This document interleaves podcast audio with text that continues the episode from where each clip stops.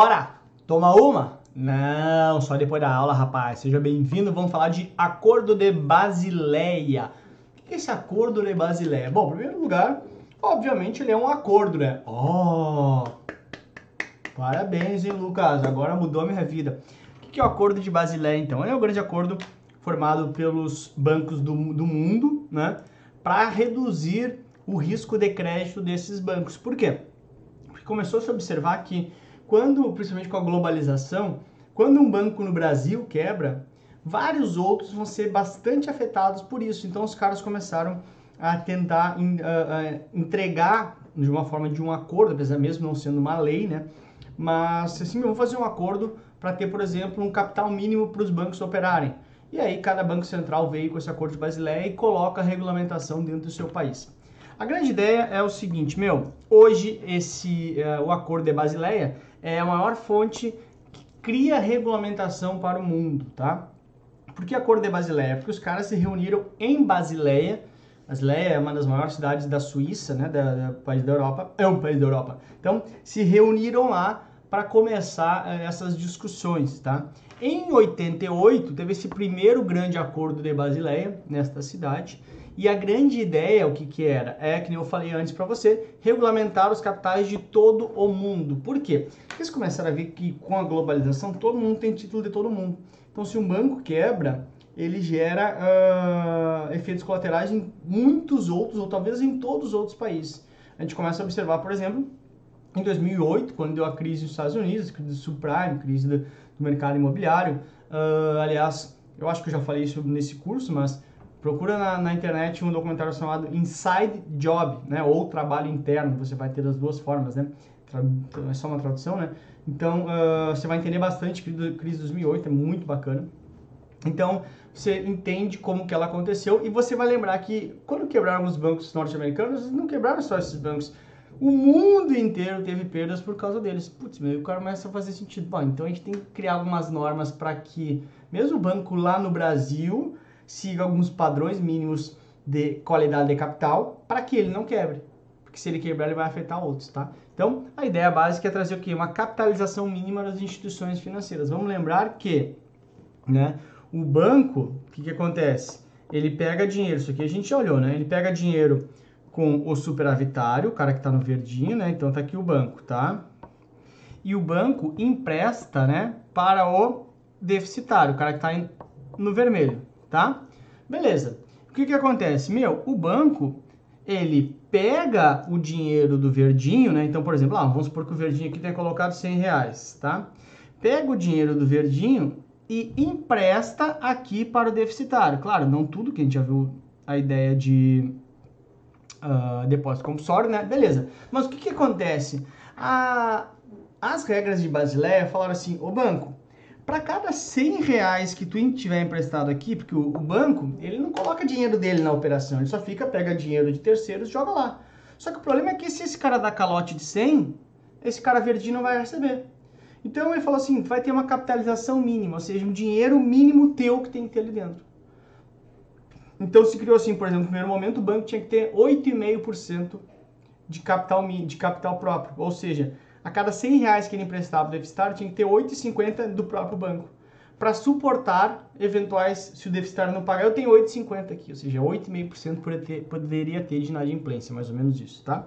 Então, o que significa isso? Significa que o banco aqui, para cada 100 reais que ele empresta, que ele tem na rua, né, ele não pode ter 100, emprestar 100 com 100 reais de capital de terceiros. Ou seja, com 100 reais que o banco está aqui no meio, você, investidor, vem, faz um CDB de 100 reais. Eu pego 100 e empresto para lá.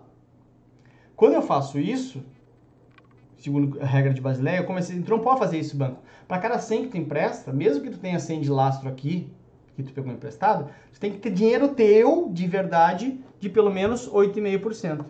Ou seja, isso começou no Basileia 1, tá? Ou seja, eu tenho que ter dinheiro meu mesmo aqui dentro para suportar. Se os caras não pagar, pelo menos eu tenho dinheiro meu para garantir, tá? Então, exigiu essa capitalização mínima das instituições financeiras no mundo. Lá na Basileia é onde fica a sede do BIS, né? O BIS é o Bank of International Settlements, ou seja, é o banco central dos bancos centrais, como se fosse o banco central do mundo, tá? E aqui que eu te falei, quanto maior o índice de Basileia, menor a chance de insolvência do banco. Por quê? Porque o mínimo exigido passou a ser 8,5, ou seja, de dinheiro meu dentro da operação. Mas eu posso, esse é o mínimo, né? Se eu tiver 20, por exemplo, significa que para cada 100 reais emprestados, eu, banco, tenho aqui dentro dinheiro meu 20 reais. Naturalmente, eu tenho mais musculatura para aguentar. Se tomar calote todo mundo, eu tenho 20 para conseguir honrar o dinheiro que eu peguei emprestado.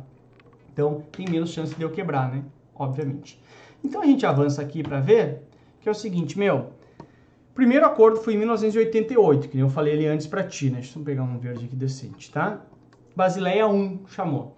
Então, se criou essa capitalização mínima, né? Se criou essa internacionalização da atividade bancária e falou assim, meu, 8% é o capital mínimo que você tem que ter para operar como uh, para ser opera, ser um banco. Ou seja, de novo, que nem eu expliquei ali antes, a cada 100 reais que você emprestar, você tem que ter 8 reais seu. Legal. Aí, então 2001 para, desculpa, 2001 para 88 são aqui uh, ah, 10, né? Não, 10 não, 20 anos, né? 22 anos, 23 anos, né? Se eu tiver errado, me perdoa, mas não interessa. Então de 88 para 2001 vem o Basileia 2, onde ele reforça a questão do capital mínimo, melhora as práticas de gestão de risco e traz mais disciplina do mercado. Em 2010, após a crise de 2008 nos Estados Unidos, que eu acabei de falar para você ver o inside job ou trabalho interno, né? E também a crise de 2009 na Europa, onde vários países, Portugal, Irlanda, Itália, Grécia, uh, esses caras tiveram muitos problemas, Espanha também, muitos problemas, quebraram, tá? Espanha chegou a ter 30 e poucos por cento de desemprego. Então, depois dessas grandes crises, os caras falam assim, meu, precisamos ter mais, porque os bancos quebraram tanto na Europa quanto nos Estados Unidos. Então o que, que eles fazem? Eles pegam os 8% que já era de Basileia 1, aumentam em mais 2,5% de colchão de proteção, ficando com um total de 10,5% no que eles chamam de patrimônio de referência, né? Ou seja, qual é o teu patrimônio de referência? Quanto tem de patrimônio teu, do próprio banco, dentro da operação. Então, isso que começou em 8% aumentou em mais 2,5% em 2011, desculpa, em 2010, com Basileia 3, depois das crises, grandes crises mundiais que teve. Então hoje a gente tem um requerimento de capital de 8 mais 2,5, ok? Aí aqui eu trago uma realidade de Basileia da vida real mesmo, da demonstração de resultados do Itaú, tá? O que ele traz aqui, ó, aqui embaixo, ó, o índice de Basileia, ou seja, o seu patrimônio de referência. Então ele traz que o seguinte, olha, no primeiro trimestre de 2018, o índice era de 16%. Ou seja, para cada 100 reais que eu tenho na rua, emprestado, com os meus. Eu sou Itaú, vamos supor. Para cada 100 reais na rua que eu tenho uh, emprestado, se todo mundo não me pagar, 16 reais e 60 centavos eu tenho aqui. Ou seja, 16%. Ou seja, uh, a ideia é que eu tenho 16,6 de musculatura aqui. Então eu posso ter essa inadimplência que eu teria dinheiro aqui, ok? E é bom te mostrar que, olha só, de quarto trimestre de 2017, ele tinha 18,8 de capital próprio. Caiu o índice de Basileia dele. Lembrando que para o mundo é 10,5, né? Esse índice Basileia. E aí, se você for ver a demonstração de resultado ali, ele te explica por que caiu. Então, de 2017 para 2018, né? Ele cai de 18,8 para 16,6. Ele tem menos dinheiro. Antes ele tinha 18,8 para cada 100 emprestados. Agora ele tem só 16,6. Por quê? que ele explica que foi a compra da XP. Né? Ah, com a compra da XP saiu muito dinheiro do meu caixa, então eu tive menos patrimônio de referência aqui, tá? Uh, essa é a ideia básica, beleza? Tranquilo? Essa, então, na prática aí, ou seja, hoje o Itaú, quer dizer, primeiro trimestre de 2018, né? Eu, eu não peguei desse ano, não, não, não achei, mas primeiro trimestre de 2018 ele tinha 16,6 de patrimônio de referência, tá?